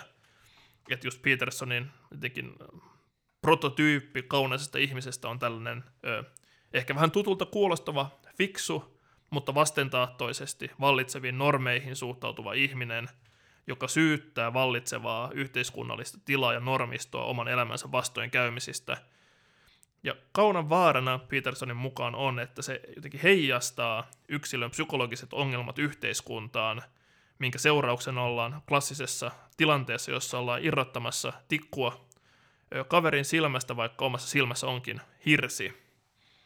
Ja on varmasti niin, että tällainen Petersonin kuvaama kelailu voi olla jotain ja onkin jotain, mitä masentunut ihminen kokee – ja että masennuksen hoidossa vaikka ei ehkä ole ihan produktiivisinta aloittaa vaikka kapitalismin kumoamisesta, vaikka epäilemättä sillä olisikin merkittäviä hyvinvointivaikutuksia. Mutta kuitenkin tällainen poliittisen toiminnan patologisoiminen on ehkä jotain, mihin ehkä itse suhtautuisi hyvin varovaisesti. Että vaikuttaisi siltä, että Peterson näkee tässä tietynlaisen niin kausaation vähän yksipuolisesti, että meillä on niin kuin selkeästi yhdessä esiintyy usein tällaisia niin jotenkin, ö, kriittisiä ideoita – ja mielenterveysongelmia, niin Peterson vaikuttaisi ajattelevan, että se on nimenomaan aina niin, että se kausaatio kulkee siitä, että mielenterveysongelmat johtaa kriittiseen ajatteluun, eikä vaikka niin, että se kritiikin kohde voisi myös olla kausaalisessa suhteessa siihen, että monet ihmiset kokee pahaa oloa ja haluaa nimenomaan jotenkin ottaa tilanteessa haltuun kriittisellä ajattelulla ja pyrkiä myös luomaan merkitystä muuttamalla vallitsevaa tilannetta. Mm, jep. Mä, mä jotenkin ajattelisin, että, että että tällainen self-help sopii vaikka niinku mulle, näin niinku nuorena valkoisena siis miehenä, joka selvästi on niinku tämä Petersonin pääaudienssi. Että niinku kapitalismin syyttäminen siitä, että pitää hakea oikeita töitä, vaikka sinänsä on niinku teoreettisesti ihan ok, niin näin niinku praktisesti se on vähän haitallista mun elämälle. Ja siis niinku ylipäänsä varmaan kaiken näkeminen tämmöistä ideologisesta linssistä vähän jotenkin äh, ei, ei ole kauhean niinku terveellistä. Mutta mut sitten jotenkin jossain vaiheessa niin Pearson ei, ei, ei, ei jotenkin toki vastaa tähän, mistä Aleksi puhui, että tavallaan, niin kuin, että mitä sitten, kun sinne on, silloin on joku oikea syy tavallaan sille maailman kriittisyydelle. Mutta ei se myöskään puhu Pearson missään vaiheessa siitä, että, että saako sit kritisoida, kun niin kuin oma pakka on niin kuin kasassa. Tai tavallaan siitä, siitä se, että missä vaiheessa se tulee. Että ainoa esimerkki on niin kuin Jeesus. Ja sit, se, se asetetaan rimaa aika korkealle, että et, et missä vaiheessa niin kuin saa alkaa puhumaan niin kuin jotenkin terveellistä kritiikkiä. Mm että sen Beyond Orderissa Peterson vaikuttaisi jotenkin viittaavan siihen, että me luonnollisesti tunnistetaan, kun pelin, pelissä pelataan epäreilusti, mutta sitten Petersonin omat esimerkit on jotenkin vähän ehkä puutteellisia, että Petersonin ainoa esimerkki on tämmöinen tilanne työpaikalta, jossa ilmeisesti niin flappitaulun nimitykseen liittyy mahdollisesti jonkinnäköinen rasistinen konnotaatio, mitä sitten on alettu selvittämään, ja sitten tämä Petersonin ö, potilas on ollut niin kuin hyvin tuskainen tästä työpaikan kulttuurista, ja Petersonille nimenomaan tässä on sitten se jotenkin kritiikin ö, kohta, missä tämä Petersonin potilas jotenkin vaan sitten kieltäytyy osallistumasta tähän työpaikan kulttuuriin. Että jotenkin vähän niin kuin... En ehkä itse olisi valinnut tätä esimerkkiä. Niin, mutta joo, jos jatketaan eteenpäin, niin Petersonin ongelma vaikuttaisi ehkä olevan, että hän lukee Nietzscheä vähän valikoiden. Että Nietzschelle kauna on kuitenkin myös tosi keskeinen jotenkin arvo ja luova voima, jota ilman mitään moraalisia arvoja ei edes voisi olla olemassa. Niin rankasti yksinkertaistaen Nietzschen kaunan analyysin pointti on osoittaa, että moraaliset arvot on kontingentteja, eli sattumanvaraisia siinä mielessä, että ne on syntyneet jonkun prosessin seurauksena – mutta Nietzschelle tämä prosessi on kuitenkin jotain, mikä jollain tavalla estää elämää saavuttamasta täyttä potentiaaliaan, mutta koska arvot ei välttämättä ole, niin kun, ei ole välttämättömästi sitä, mitä ne on, on mahdollista ylittää vallitsevat arvot ja luoda uusia. Kun taas Petersonille kauna näyttäytyy pikemminkin vain järjestyksen kieltona – jotenkin kaunaan ylittämisen merkitys ei ole niinkään ehkä elämän potentiaalin vapauttamisena, vaan, vaan oman paikan löytämisessä osana järjestystä. Jep, niin kuin Pearson leikittelee kautta luomisvoimalla tässä, niin kuin sanoit, mutta sitten niin jokaisessa pisteessä palaa kuitenkin aina takaisin sinne niin järjestyksen suojiin. Että tavallaan niin Nietzschelle kaunasta vapautuminen tarkoitti amor fatia, eli kohtalon rakastamista, sitä, että sanoo todellisuudelle kyllä – et Nietzschen kuuluisa aforismi, se mikä ei tapa, se vahvistaa summaa tätä aika hyvin. Me ollaan myös monta kertaa Alessin kanssa käytetty esimerkkiä tästä, että, että jos sä tiedät, että maailmanloppu tulee, niin sä menet oikeastaan kauppaan ostamaan kauramaitoa. Että tavallaan suhtautuminen pitää olla siinä tavalla jotenkin. Että et, sua ei tavallaan, niin se todellisuus ei sinänsä niin järkytä sua, vaan sä sanot sille niin kyllä, että okei, no tällä mennään. Ää, mutta se, mistä tavallaan Nietzsche ja Peterson tässä niin kuin radikaalisti ero on nimenomaan, niin kuin sä sanoit, että tavallaan jotenkin, että kohtalon rakastaminen ei johda tähän niin kuin yliihmismäiseen irtiottoon siihen tavallaan, että voidaan ylittää nämä vallitsevat arvot ja luoda uusia, vaan niin kuin oikeastaan näihin perinteisiin, perinteisiin tapoihin sitoutumisessa. Että et, et jotenkin Pearson ehkä jotenkin niin kuin Nietzschelle nämä arvojen uudelleen arviointi on se tavallaan transgressiivinen toiminta, se jotenkin radikaali niin kuin uusi ote, mutta sitten taas Pearson se tuntuu olevan jotenkin että se on tämä konservatiivinen backlash, että sun pitää sitoutua tiukemmin vielä niihin niin kuin järjestyksen ja perinnä, perinnäistapojen niin kuin rakenteisiin arvoihin. Joo, jotenkin tosi yksinkertaisella tasolla niin kuin Nietzschen suhde kärsimykseen vaikuttaisi olevan, että, että yksinkertaisesti vain on niin, että kärsimys on osa elämää, ja tämä pitää hyväksyä, jotenkin elää merkityksellistä elämää siitä huolimatta, jos ollaan näin niin kuin jotenkin Nietzsche self-help-tasolle vietynä tasolla. Mutta Petersonin Nietzsche-luenta vaikuttaisi toimivan vain, mikäli ajatellaan, että järjestykseen mukautuminen on nimenomaan sitä elämän hyväksymistä. Ja näin Peterson vaikuttaisi ajattelevaan, kun hän julistaa, että elämä on kärsimystä, eikä vain, että elämässä on kärsimystä, vaan elämä jollain tavalla hyvin perustavasti on kärsimystä. Ja tässä Peterson oikeastaan nojaa vahvasti luentaan raamatun ensimmäisen Mooseksen kirjan kertomuksesta siitä, että miten syntiin lankeemuksen seurauksena ihminen on joutunut tilaan, jossa hän otsa iässä ansaitsee leipänsä ja naisille vielä kaiken kukkuraksi annettu synnytyskipuja ja kaikkea muuta ekstra, ekstra kivaa. Ja ongelma vaikuttaisi olevan, että niin kuin Nietzscheläisessä luennassa tämä raamatun selitys tälle niin kuin human conditionille, ihmisen olemisen tilalle, on itsessään jotenkin kaunan täyteinen – Eli siis tyyliin me kärsitään, koska ollaan pahoja ja meidät on karkotettu paratiisista. Et, et jollain tavalla tässä kärsimystä ei vain hyväksytä, vaan se nimenomaan pyritään selittämään vetoamalla johonkin tällaiseen korkeampaan periaatteeseen tai jopa niin kuin metafyysiseen tarinaan. Niin, tämä on jotenkin aika sinänsä suora ristiriida sen kanssa, mitä niin kuin Nietzsche ajatteli, tai, sit, tai niin jotenkin todella vahva uudelleen tulkinta. Et, et vaikka Nietzsche ja Peterson on, on sinänsä samaa mieltä niin kuin siitä, että elämässä kaauksen ja järjestyksen, äh, tai kuten Nietzsche näitä kutsuu, Dionysiaanisen ja Apolloniaanisen, pitää olla tasapainossa. Mutta tavallaan se, mikä Peterson nyt täysin puuttuu, on se niin Nietzschen intohimoinen profetaalisuus, tämä vaatimus kaikkien arvojen uudelleen arvioinnista. Et kun Peterson puhuu kärsimyksen todellisuudesta, hän niin kuin sanoo, että, että se tavallaan jotenkin – pitää niin kuin hyväksyä jollain tasolla, mutta Nietzschelle se on jotain, mikä pitää voittaa, niin kuin ottaa omakseen. Että tavallaan tästä puuttuu tämä affirmaatio, että se on vaan jotenkin tämmöinen niin kuin valitusvirsimäinen tyyppinen ratkaisu, että tälleen tämä asia vaan on, mutta äh, siinä missä Petersonin elämäohje on tavallaan tämä ota se vastuu, mikä sinulle kuuluu, niin se, se on jotenkin, siinä ei sama pontta kuin tässä Nietzschen tule siksi, mikä olet äh, henkisessä jutussa, että tavallaan se äh, jotenkin se affirmaatio, se hyväksyntä, se jotenkin äh, ajatus jotenkin sit sen kohtalon jollain tavalla rakastamisesta puuttuu. Et siinä, missä niinku Nietzschen yksilö lähtee uudelle ulapalle taistelumielellä, niin Petersonin yksilö jää jotenkin turvalliseen kotisatamaan. Että tässä on tämmöinen niin jotenkin, puuttuu se, vaikka, vaikka että jotenkin Petersonin profetaalisuus on jotenkin tyhjää. Uh, Mutta ehkä, ehkä vielä yksi asia, mitä me, me voisimme kuitenkin diskuteerata tässä, että jotain, mitä Nietzscheltä me ei olla vielä kunnolla käsitelty. Mites se yksi ainoa, Jumalan kuolema?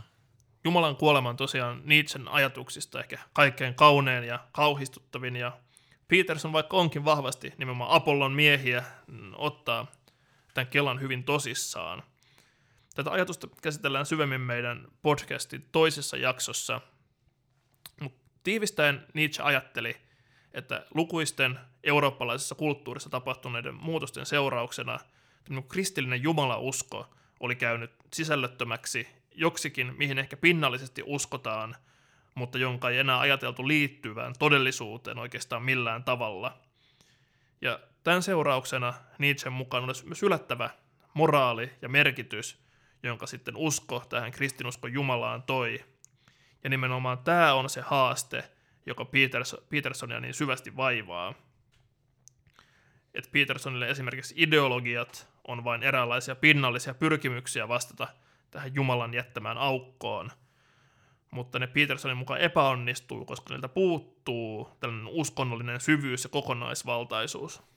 Niin, mutta miten Peterson tavallaan itse vastaa tähän niin kuin aika haastavaan haasteeseen? On, on jotenkin, se muistuttaa jossain määrin sitä niin kuin Nietzschen omaa ratkaisua. Siis tavallaan äh, ajatus siitä, että vastaus Jumalan kuolemaan on henkilökohtainen vastuu. Ja tavallaan vähän samalla tavalla kuin Nietzschellä, niin tähän kuuluu myös tämmöinen aika mystinen henkisyys, joka on osa Jumalan kuoleman jälkeistä elämää. Että Nietzsche ajattelee, että meidän pitää keksiä meidän pyhät kisat ja muut vastaavat uudestaan Jumalan kuoleman jälkeen. Uh, mutta tavallaan niin Pearsonin vastaus tähän, niin kuin, millaista elämä on Jumalan kuoleman jälkeen, on kuitenkin niin aika jotenkin askeettinen, tai siis, kuten me ollaan monta kertaa sanottu, niin hän suhtautuu hyvin kielteisesti kaikenlaiseen hedonismiin. Ja tavallaan Nietzsche sen sijaan näki yhtenä kristinuskon kaikkein kammottavimmista puolista sen, että se alisti ihmisen luonnolliset vietit äh, alaisuuteensa, että nämä vietit pitäisi kuitenkin tavallaan jotenkin dionysiaanisesti, tavallaan elämän myöntävästi hyväksyä, eikä jotenkin asettaa niitä sosiaalisten velvoitteiden kahleisiin. Jotenkin niin kuin Pearson ei, ei ehkä tässä ihan ole ainakaan siis lähin missään määrin samoilla, samalla linjoilla kuin Nietzsche, että Nietzsche jotenkin tavallaan halusi, niin, niin kuin, että, että ei pitäisi pitää kiinni niistä jämistä, tai vaan niin kuin, keksiä jotain ihan uutta, mutta sitten Peterson kuitenkin, että hän ei, hän ei nyt pysty päästämään irti tästä niin kristillisestä perinteestä. Joo, ja tämä vaikuttaisi olevan niin kuin Petersonin merkittävin ristiriita Nietzschen kanssa, koska Nietzsche nimenomaan vaikutti ajattelevan, että, että Jumalaa nyt ei missään nimessä pidä yrittää herätellä henkiin jotenkin palaamalla traditioihin, vaan Nietzschellä oli jäljellä vain yksi horisontti, horisontti, josta – Jumala on pyyhkiytynyt pois, mutta että se niin jotenkin jaksoa tehdessä Satrasse kuvailu niin Peterson jotenkin tällaisessa niin protestanttiseksi yli-ihmiseksi, tai ainakin tai Peter, Petersonin yli-ihminen on tämmöinen protestanttinen yli-ihminen. Niin, tämä on aika vaikea naulata paikalleen, että mitä, mitä, miten Peterson loppujen lopuksi ajattelee niin kristinuskosta, koska hän on selvästi jossain määrin kriittinen, mutta jossain määrin kuitenkin ottaa sen aika vakavasti. Toki nyt näin, niin koska olen tehnyt joskus kandidaatin tutkimin Nietzsche, täytyy sanoa, että myös Nietzsche esitti kritiikkiä, että, että hänen koko käsityksensä on hyvin protestanttinen. Mutta ei mennä myöskään siihen. Äh, Mutta tavallaan niin tämä kysymys tästä Pearsonin suhteesta kristinuskoon on aika, aika, aika vaikea. Et aika monessa haastattelussa, kun hän on kysytty, että uskoako hän Jumalaan, Peterson on vastannut jotain sen kaltaista, että elä niin kuin Jumala olisi olemassa. Ja, mutta, mutta eräs uudessa haastattelussa, joka on tullut tässä e, ihan muutaman viikon sisällä, niin Petersonin uskollinen näkemys näkyy ainakin jossain määrin muuttuneen, tai ainakin painotuserot on jotenkin, koska hän, hän tässä haastattelussa kyyneleisiin murtuen puhuu siitä, kuinka Jeesus on erityinen ja jotenkin siitä Jeesuksen, Jeesuksen uskomista ja näin edespäin. Et ei mitään täyttä niin kääntymiskokemusta sinänsä tapahtunut, mutta jotenkin tämä tota, tuntuu muuttuneen.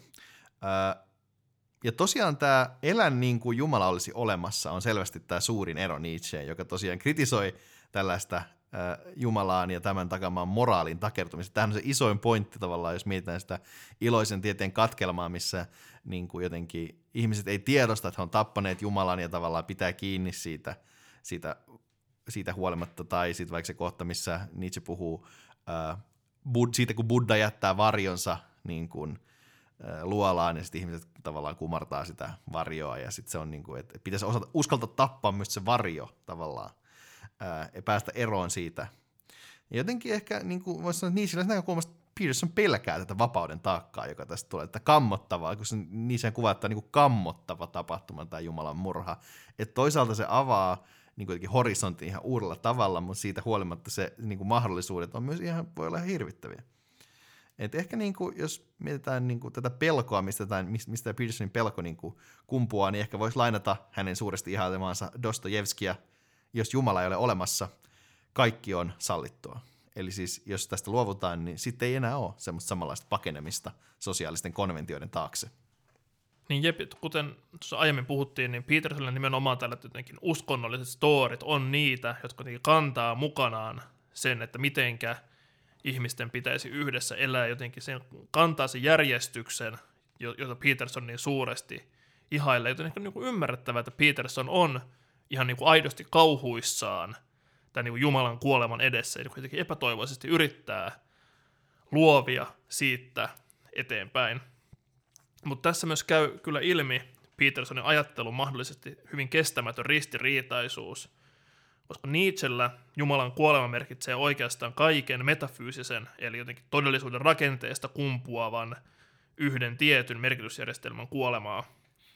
Et jäljelle jää vain joukko tällaisia inhimillisiä perspektiivejä, joita ei oikein voi arvioida miten muu, mitenkään muuten kuin esteettisesti, eli että miten hyvän storin ne tarjoaa elämän merkitykselle. Et tässä mielessä Nietzsche voi ehkä pitää ennustajana postmodernille ajalle, josta puhuttiin viime jaksossa. Et Petersonia voisi lukea tässä mielessä Nietzscheläisenä hahmona, joka näine kaikki ne jungilaisine temppuineen yrittää vaan niinku tarjota mahdollisimman paljon merkitystä tuovan tarinan – eikä niinkään mitään objektiivista kuvausta todellisuudesta, että tällaista, että tämä olisi ikään kuin tämmöinen poeettinen Peterson, joka, ö, johon ehkä niin vaikutus viittaa vaan se, että Peterson jatkuvasti puhuu nimenomaan tästä niin kuin subjektiivisesta kokemusmaailmasta, kun hän puhuu tästä lempikäsitteestä, eli olemisesta isolla alkukirjaimella. Mutta kuitenkin tämä on jotenkin jännittävästi, jännittävästi ristiriidassa sen kanssa, että Peterson myös ankarasti vastustaa sitä, että merkitys voisi määrittyä jostakin inhimillisestä näkökulmasta käsin tai yksin jostakin inhimillisestä näkökulmasta käsin. Joten vaikuttaisi siltä, että hän on joko ristiriidassa itsensä kanssa tässä, tai sitten hän on pohjimmiltaan jotenkin tämmöinen traditionalistinen konservatiivi, joka pyrkii Jungilla, biologialla ja myyteillä jotenkin punomaan tämän haluamansa järjestyksen osaksi todellisuuden kudosta – Eli vaihtoehtona vaikuttaisi olevan tämmöinen hieman ö, fasistisen ajattelun kanssa flirttaileva traditionalisti. Ö, huom nyt kaikille, että tässä fasismin määritelmässä mä viittaan ö, Umberto Econ esseeseen protofasismista, jolle löytyy viite jaksotiedoista. Tai sitten toinen vaihtoehto on tämmöinen poeettinen Peterson, jonka jungilaiset arkkityypit on vähän niin kuin astrologiaa pojille –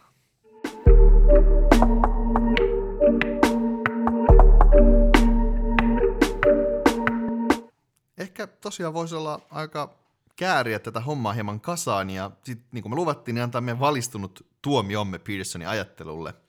Et me ehkä lähestyttiin tätä hieman jotenkin eri kulmista, niin ehkä voidaan auttaa sitä vielä enemmän kriittisestä. Eli tota, Petersonin ajattelu, mistä on kyse ja mitä sitä pitäisi ajatella, Aleksi? Joo, no mä oon aika paljon antanut jo tätä nimenomaan sisällöllistä kritiikkiä – niin ehkä mä lopuksi sanon ensin jotain yleisesti ja sitten vielä jotain kriittistä Petersonin tyylistä. Mutta siis mun mielestä Petersonin vahvuus ja epäilemättömyys viehätys on nimenomaan siinä, että miten hän torjuu tietyn naivin nihilismin. Ehkä sellainen, että me ollaan vaan biologisia koneita, eikä millään ole mitään väliä, joten ihan sama, mitä teen henkisen ajattelun. Jotenkin ohjaa katsomaan merkityksen kannalta ihan oikeita asioita. että mä olisin täysin, täysin valmis jakamaan Petersonin huoleen siitä, että nykyaikaa leimaa tietty merkityksen kriisi, mutta Petersonin diagnoosi on tästä kuitenkin aika kehno. Että Peterson tuntuu syyttävän näiden perinteisten länsimaisten arvojen, mistä siis nyt puhutaan, kun puhutaan järjestyksestä Petersonilla. Että näiden rappio on seurausta milloin yliopistojen postmoderneista marksisteista ja liberaalista vasemmistosta, milloin ehkäisypillerin keksimisestä ja 60-luvun kulttuurikapinasta. Että Petersonin kirjoituksissa ja puheissa niin syytetään näitä neljää ihan kyllä toistuvasti.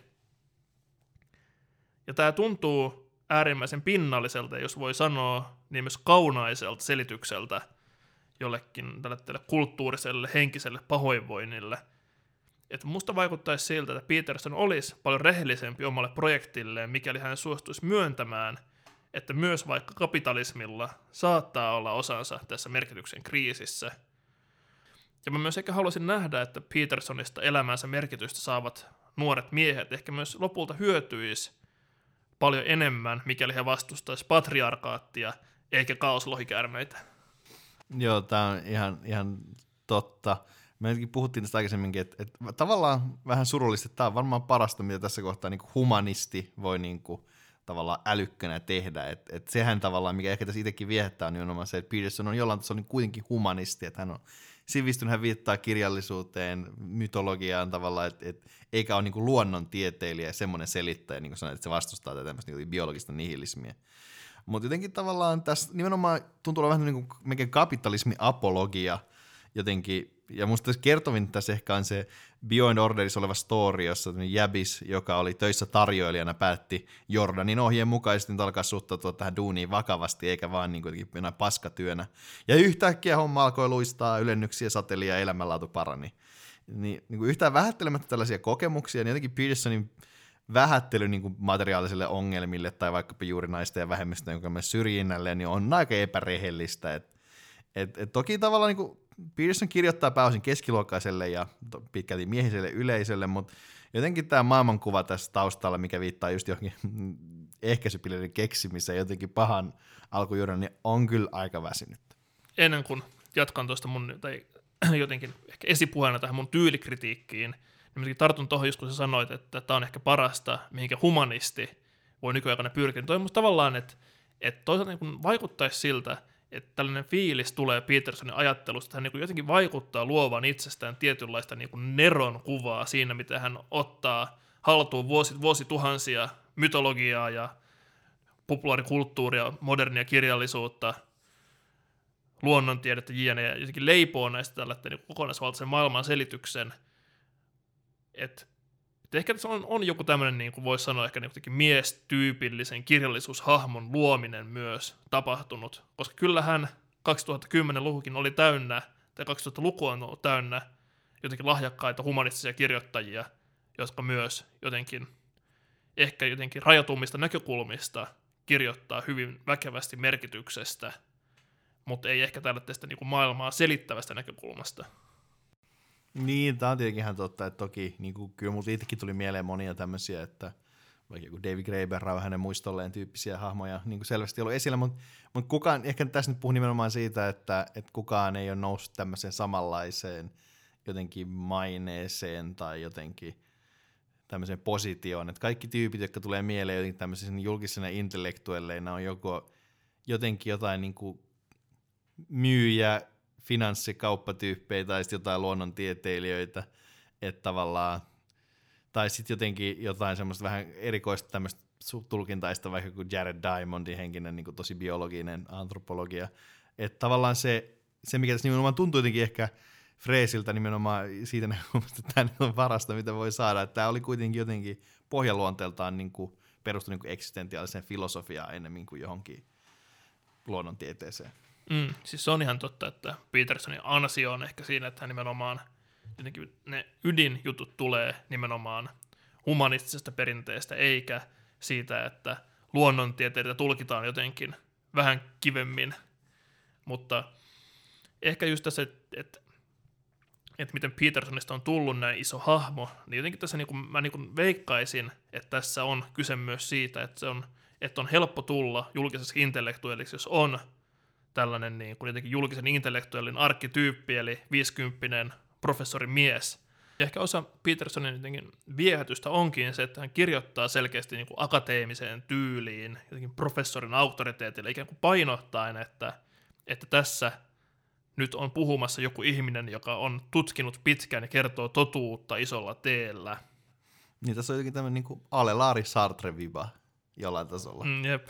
Ja sitten kyllähän Peterson myös, Peterson tässä niin molemmissa kirjoissa on lähdeviitteitä, jotka viittaa ihan tieteellisiin artikkeleihin, mutta sitten niin kiinnostavaa on tietysti, mitä on viitteiden takana, ja koska mehän ei nyt olla lähdetty näitä perkaamaan, niin onneksi joku on tehnyt tämän, ainakin tästä Petersonin aikaisemmasta kirjasta, että YouTubesta löytyy tällä täältä Cass Eris-nimiseltä kognitiivisesta psykologiasta väitelleeltä tubettajalta tämmöinen perusteellinen videosarja, jossa hän perkaa 12 elämänohjeen muun muassa viitteiden ja akateemisen laadun näkökulmasta ja löytää tästä hyvinkin paljon huomautettavaa.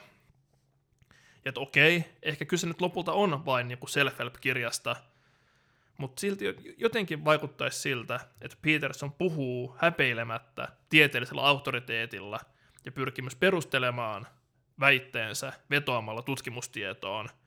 Mutta jos tämä tutkimustieto, mihin vedotaan, ei joko ikään kuin perustele hänen argumenttejaan tai, perustuu, tai argumentti perustuu tutkimustiedon ö, esittämiseen ehkä hieman harhaanjohtavalla tai jopa virheellisellä tavalla, niin tässä on jotain vähän huolestuttavaa mun mielestä.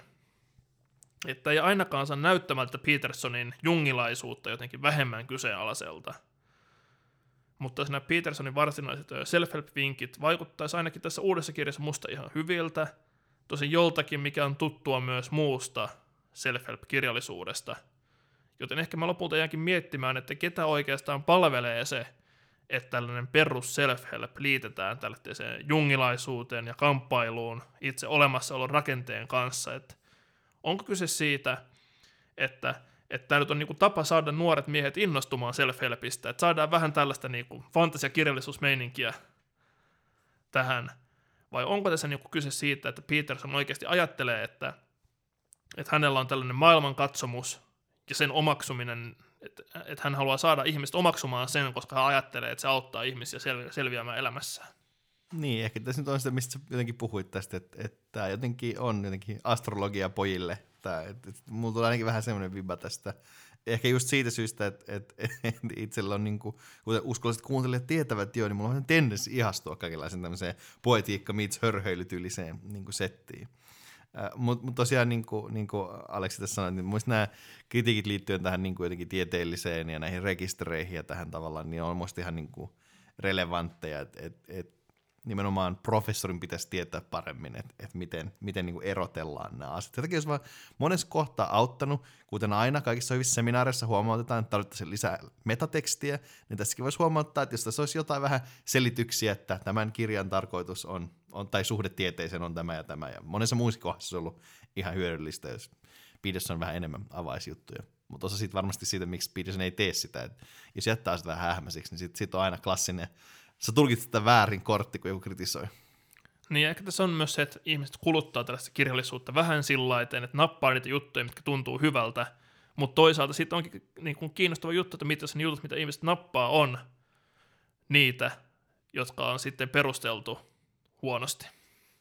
Jep. Mm, mutta kuten mä sanoin, niin mä, mä tavallaan niin tykkäsin tästä kirjasta lukukokemuksena. Tämä oli musta huomattavasti parempi kirja kuin 2000 elämää, että se oli mun niin monen tapaa niin kuin huono kirja niin kuin kirjana. Tässä, tässä oli mun niin kuin tehty niin kuin enemmän työtä ja tämä oli johdonmukaisempi kokonaisuus, vaikka sekin pakka jossain määrin vähän hajosi siinä lopussa, että et siinä, ei siinä oli jotain vähän semmoista hassua heittelyä, mutta no niin kuin lähtökohtaisesti tämä oli ihan, mun mielestä ihan hyvä kirja. Uh, mutta ehkä nyt kuitenkin, kun täällä kuitenkin ollaan niin filosofian äärellä, niin mä voisin ehkä vielä vähän niin filosofista arvostelua harrastaa tämän kirjan suhteen, ja ehkä itse voisin jotenkin yrittää jotenkin erotella tai vertailla tätä pariin tämmöiseen ajattelija- ja ajattelusuuntaukseen, jotka mulla olisi vahvasti mielessä, kun mä luin tätä. Yksi on George Santajana, toinen on perenniali filosofia ja kolmas on Sami Pilström. Ja jos me aloitetaan Santajanasta, niin näissä ajattelu, ajattelutavoissa on paljon samaa. Santajana siis argumentoi, että uskonnollisuuden ytimessä on nimenomaan runollinen voima – Hyvät tarinat ja ihanteet eikä niinkään totuus. Ja tämä kuulostaa nyt sinänsä aika samalta kuin se, mitä Peterson tuntuu tässä edustavan. Ja Santana piti myös kristinuskoa parhaana uskontona sen niin kuin sisältämän eksistentiaalisesti puhuttelevan myyttisyyden takia. Ja Santana voisi mun niin kuin pitää jotenkin perustellusti jonkinlaisena Petersonin henkisenä edeltäjänä. Mutta se, missä Santana ja Peterson eroo, vaikka molemmat on konservatiivisia ajattelijoita, niin on tietynlainen eteenpäin katsominen. Et vaikka Santajanalle kristinusko on nykyistä systeemeistä kaikista runollisin ja väkevin, niin se on silti vain niin kuin illuusio. Et on mahdollista tehdä äh, Santajan mukaan siis niin sanotusti hyppy eteenpäin uudenlaiseen, vielä parempaan myyttiseen järjestelmään. Eli kristinusko ei ole mikään niin kuin lopullinen paras järjestelmä, vaan niin jotenkin henkisyydenkin suhteen ihmiset on edistymässä. Ja Peterson taas tuntuu vahvasti käpertyneen status quohon ja sen arvoihin, että, että se on niin jotenkin sellainen samanlainen ongelma, tässä näitä vertaa kuin Nietzschen kohdalla – että tietysti niin kuin arkuudesta johtuen ei viedä hommaa loppuun. Että okei, toki tässä on taas self-help-juttu, että Pearson ei kirjoittanut filosofista esitystä, mutta mä jotenkin, jos mä lukisin tätä äh, sitä kautta, että vaikka Santana ja Pearson molemmat arvostaa kristillistä perinnettä, jotenkin vähän huolestuen katsoo sen rapautumista, niin Santana olisi kuitenkin tavallaan niin kuin ainakin teoreettisesti valmis siihen, että hei, jotain uutta voisi tulla tämän vanhan illuusion tilalle. Niin Santana vertaus on ihan kiinnostava kyllä. Ja vaikuttaa siltä, että tässä on myös tämmöinen vielä yksi jotenkin ulottuvuus, että Santajanalla, kuten myös Nietzschellä, suhde kristinusko on määrätty jotenkin sen kautta, että semmoinen perinteinen niin kuin ihan oikeasti uskomisen, jos ajatellaan, että nämä on niin kuin realistisia kuvauksia siitä, että miten asiat jotenkin todellisuudessa on, tällainen tulkinta on jotenkin käynyt mahdottomaksi, joten siitä pitää luopua ja ehkä niin kuin jotenkin antaa uusi tulkinta sille, että mistä koko niin kuin kristin uskossa sitten on kysymys. Ja Peterson vaikuttaa nojaavan nimenomaan tällaiseen poeettiseen tulkintaan, tällaiseen niin kuin praktiseen, että uskotaan ikään kuin nämä olisi totta, koska sillä on ö, hyviä seurauksia. Mutta kuitenkin tämä, niin kuin, tämä ikään kuin uskonnollisuus vaikuttaa niin kuin sekoittuvan Petersonille tähän, tähän niin perinteisen ihan oikeasti meininkiin. Ja sitten onkin niin kuin kiinnostavaa just, että – että kuinka ikään kuin Petersonin su- ö, suhde kristinuskoon on. Että näyttäisi ehkä siltä, että Peterson on ehkä matkalla kohti enemmän tällaista niin kuin ihan oikeasti kristillisyyttä. Ja tästä ainakin YouTubessa paljon puhuttu, että et, et, et, useissa kristillisissä kanavilla, joita olen seurannut, niin on rukoiltu paljon siitä, että Peterson nyt, kun hän on selvästi astunut tälle Kristuksen seuraamisen polulle, niin hän löytäisi myös muuten tämän niin dogmaattisen lähestymistavan tähän asiaan. Joo, mutta on kiinnostavaa, että miten Peterson on herättänyt huomiota nimenomaan kristillisessä skenessä, että suomalainen katolilainen teologi Emil Anton on katolista hapatusta blogissa kirjoittanut siitä, että ikään kuin Petersonista sen näkökulmasta, mitä Josef Ratzinger, joka tunnetaan ehkä paremmin Paavi Benedictus 16, kirjoitti 2000-luvun alussa siitä, että valistuksen ideaali oli, oli ikään kuin järjestää ihmisten yhteiselämä ikään kuin Jumalaa ei olisi olemassa. Mutta sitten on ehkä niin kuin huomattu, että valistuksen ideaalin voima on ehkä vähän heikentynyt ja on alettu niin kuin siirtymään kohti tämmöistä niin kuin käytännöllistä uskonnollisuutta, niin kuin henkistä, että eletään ikään kuin Jumala olisi olemassa. Ja nimenomaan Peterson ehkä niin kuin osoittaa, että tietynlainen niin kuin agnostismi on ehkä jossain mielessä mahdotonta, että on joko niin kuin mentävä siihen niin kuin jotenkin full HD-ateismiin ja elettävä sen mukaan, tai sitten elettävä jollain tavalla käytännöllisesti kristittyinä. Ja sitten vaikuttaisi siltä, että tämä niin kuin käytännöllisen kristinuskon tie ehkä niin kuin jossain mielessä myös johtaa sitten siihen ihan niin kuin ikään, että ikään kuin uskonnollisuudesta mennään siihen, että ihan oikeasti uskotaan. Joo, tämä tosiaan tämä kristillisellä, kristillisellä piirillä tosiaan ollut intensiivinen kiinnostus tähän niin kuin Petersonin, Petersonin elämään. Ottaa huomioon, tai jännittävää, koska Peterson hän, hän ei kutsuttaisi niin kuin, tavallaan missään määrin perinteistä kristilliseksi ajattelijaksi. Et suomalaisessakin niin kuin, tämmöisessä niin kuin apologia-skenessä, niin tästä on niin kuin Petersonia on jotenkin haipattu ja ylipäätänsä jotenkin yleisestikin konservatiivisella kristillisellä puolella, niin tästä on puhuttu. Se on ehkä vähän semmoista samaa elementtiä kuin miksi joku Sam Harris ja Ben Shapiro voi Yhdysvalloissa olla jotenkin samaa, samaa mieltä asioista, että semmoinen tietty maailmankuva jaetaan. Mutta ehkä myös jossain määrin Peterson on myös semmoinen niin keskitien hahmo jotenkin, että, että ottaa niin kuin best of both worlds, tai miten ikinä se talo ajatellakaan. Mutta ehkä toinen traditio, jos nyt mennään tästä Santajanasta, mihin mä haluaisin tätä verrata, tätä Pearson ajattelua, on perenniaali filosofia. Ja yksinkertaisimmillaan äh, siis perenniaali filosofialla tarkoitetaan sitä ajatusta, että kaikissa uskonnoissa ja filosofioissa on tiettyä niin kuin viisauden siementä, ja yhdessä ne kertoo perimmäistä totuudesta taas isolla teellä. Sana perenniaali viittaakin juuri ikuiseen tai pysyvään. Et Petersonin nojaaminen jungilaisille arkkityypeille ja myyttisille kertomuksille tuntuu edustavan aika paljon tämmöistä niin ajattelua, että Petersonin käsitys Jumalasta jonkinlaisena aika abstraktina korkeampana periaatteena – näiden on myös aika perenniaalinen, ja samaten se, miten Peterson näkee taiteen jotenkin juuri pyhyyden kokemuksia aiheuttavana, niin tämä noudattelee tämän niin kutsutun perennialismin myyttisen koulukunnan ajatuksia, jonka ehkä tärkein tunnettu edustaja oli on 1900-luvulla Aldous Huxley. Ja mun nähdäkseni tavallaan Pearson kuitenkin kolahtaa tässä niin kuin yhteen niin kuin perenniaalifilosofian niin kuin perinteisistä kannoista, eli siihen, että se kuulosti hassulta, ei tule voi sanoa. Nähdäkseni mun mielestä nähdäkseni Peterson kuitenkin jotenkin kolahtaa yhteen perenniaalifilosofian perinteistä jotenkin äh, oven karmeista, eli siihen, että hän käyttää ikiaikaista viisautta aika yksisilmäisesti oman positionsa tukemiseen.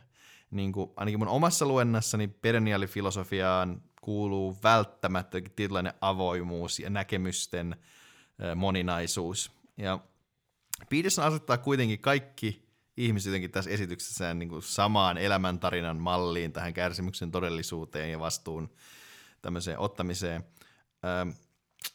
Ja se tuntuu jotenkin vähän niin kuin, jotenkin yksisilmäiseltä. Ja myös niin kuin Santajana nostaa esiin tämän, tämän näkökulman ongelmallisuuden, että jos mystiikka, tässä tapauksessa ehkä siis nämä jungilaiset arkkityypit, levitetään kaikille elämän osa-alueille, niin tämä johtaa vaan oman elämän nostamiseen niin kuin absoluuttiseen pyhitettyyn asemaan. Ja se ei kuulkaa koskaan ole hyvä juttu se. Niin ei ole. Eikö no perenniaalifilosofiassa just niin kuin mun oma ongelma on, että se nimenomaan on just vahvasti niin flirttailua tällä niin jonkinnäköisen niin kuin protofasistisen ajattelun kanssa, että ikään kuin ajatellaan, että kaikki viisaus on jo jossain mielessä annettua, ja sitten meidän pitää vain jotenkin lypsää näitä traditioita, jotta me saataisiin sieltä sitten tiristettyä viimeinenkin pisara ikiaikaista viisautta. Tosiaan tässä musta hauska tulee mieleen, mutta katsonut jonkin verran niin David Bentley Hart-videoita. Tässä hän on siis äh, yhdysvaltalainen ortodoksi teologi. Ja hänet kysyttiin jossain vaiheessa, mitä mieltä hän on niin filosofiasta. Niin hän sanoi, että no, et en mä halua sanoa, että, että että mä oon perinteinen filosofia, koska kaikki tulee mieleen aivan Julius Evola, vaikka mä sitten jatkaa, että, mutta olen kuitenkin perinteinen filosofi. Julius Evola siis on, on hyvinkin sellaisesti fasistinen, tämmöinen niin mystiikkaan sitoutunut italialainen ajattelija. En tiedä millä, millä, millä aikana vaikutti, mutta... Tässä niin kuin kuolikaan 70-luvulla. Joo, mutta tosiaan, että tässä ehkä myös on se, että perinteinen filosofia on ehkä vähän huono maine, mutta ja se johtuu osittain myös siitä, siitä ehkä Petersonin kaltaisista tyypeistä, että, että sit, kun lähdetään tekemään sitä, niin sit se jotenkin ei susta hyväksymään sitä, että, että, että, että se todellisuus siitä, ehkä se mitä Hart itse, itse jotenkin ajaa, ajatus siitä, että me ei voida kuitenkaan tietää, että mikä, niistä, mikä on ikiaikaista viisautta ja mikä ei. Että se on vähän semmoista kuitenkin semmoista niin eksistentiaalista hapuilua, kun taas Petersonille on selvää, että näissä ja näissä myyteissä on nämä ja nämä totuudelliset pyhät asiat, ja minä esitän ne nyt näille tälle audienssille. Niin, ja tässä Petersonin perenniaaliajattelussa vaikuttaa olevan myös se ongelma, että, että kun hän lukee näitä mytologioita, niin hän vaikuttaa tekevän aika vahvoja väitteitä yleismaailmallisuudesta, vaikka kuitenkin tässä keskitytään koko ajan tähän kulttuurilinjaan, joka kulkee Mesopotamiasta juutalaisuuden kautta kristinuskoon. Eli tässä on niin vähän niin kuin jotenkin semmoinen niin kuin hankala suhde, että joko Peterson ajattelee, että nämä jotenkin on nämä mytologiat tai niiden ilmaisemat arkkityypit on universaaleja, yleismaailmallisia, mitä tämä Petersonin kulttuuriluenta ei oikein tue, tai sitten Peterson lähinnä sanoo, että eri kulttuureissa annetaan erilaisia merkityksiä elämälle. Vanha klassikko. Uh, mutta tosiaan ehkä sitten vielä kolmas näkemys, johon mä tosiaan haluaisin Petersonin verrata, on suomalaisfilosofia väitöskirjaohjaajani Sami Pilström. Uh, ja totta, tässä taannoin jopa hieman somehuomiota uh, saaneessa etiikka.fi sivustokirjoituksessaan Pilström kirjoittaa näistä koronatoimista ja vastuusta seuraavaa. Kaikkialle sienirihmastomaisesti rönsyilevä minäkeskeisyys sumentaa näkymämme asioiden tärkeysjärjestykseen. Joskus tuntuu, kuin maailman pitäisi olla suuri hyvinvointikeskus hyvän olomme pseudoyhteisölliseksi edistämiseksi. Tämä tunnehuttuinen ajattelutapa on korvattava vastuun, velvollisuuden ja syyllisyyden ankaran rationaalisella käsitteistöllä. Öö, onkin aika kiinnostava kysymys, että miten Pilström, joka siis on, on yksi tällä hetkellä niin Suomen niin kuin selvästi näkyvimmistä filosofeista, niin miten tämä hänen näkemyksensä vastuusta ja syyllisyydestä ja kärsimyksestä niin kuin eroaa Petersonista. Et, et, et selvästi tämä niin kuin moraalinen ohje on kuitenkin hieman samankaltainen, että et, et tärkeää ei ole onnellisuus, vaan niin kuin moraalisesti vastuullinen elämä.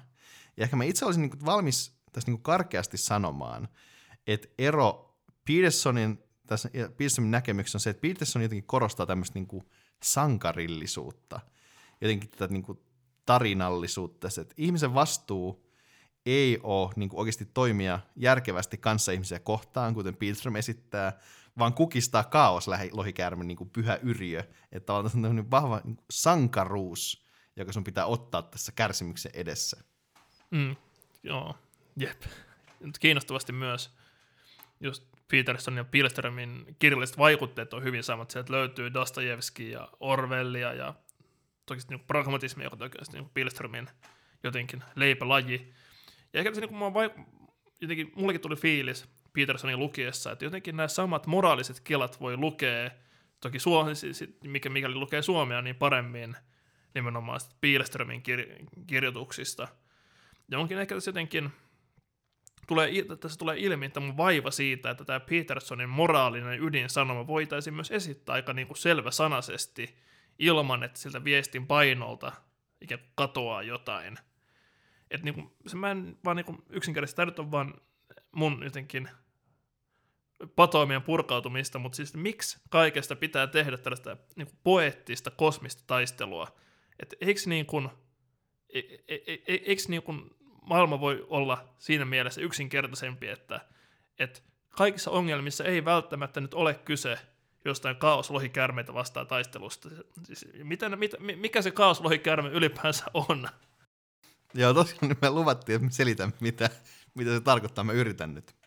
Äh, tämä kaoslohikärme siis liittyy erityisesti kohtaan, jossa Peterson selittää niin alkemistista symboliikkaa. Lohikäärme makaa siinä siivekkään kultaisen pallon päällä. Ja tämän lohikäärmeen päällä taas seisoo Rebis-niminen kaksipäinen ihmishahmo.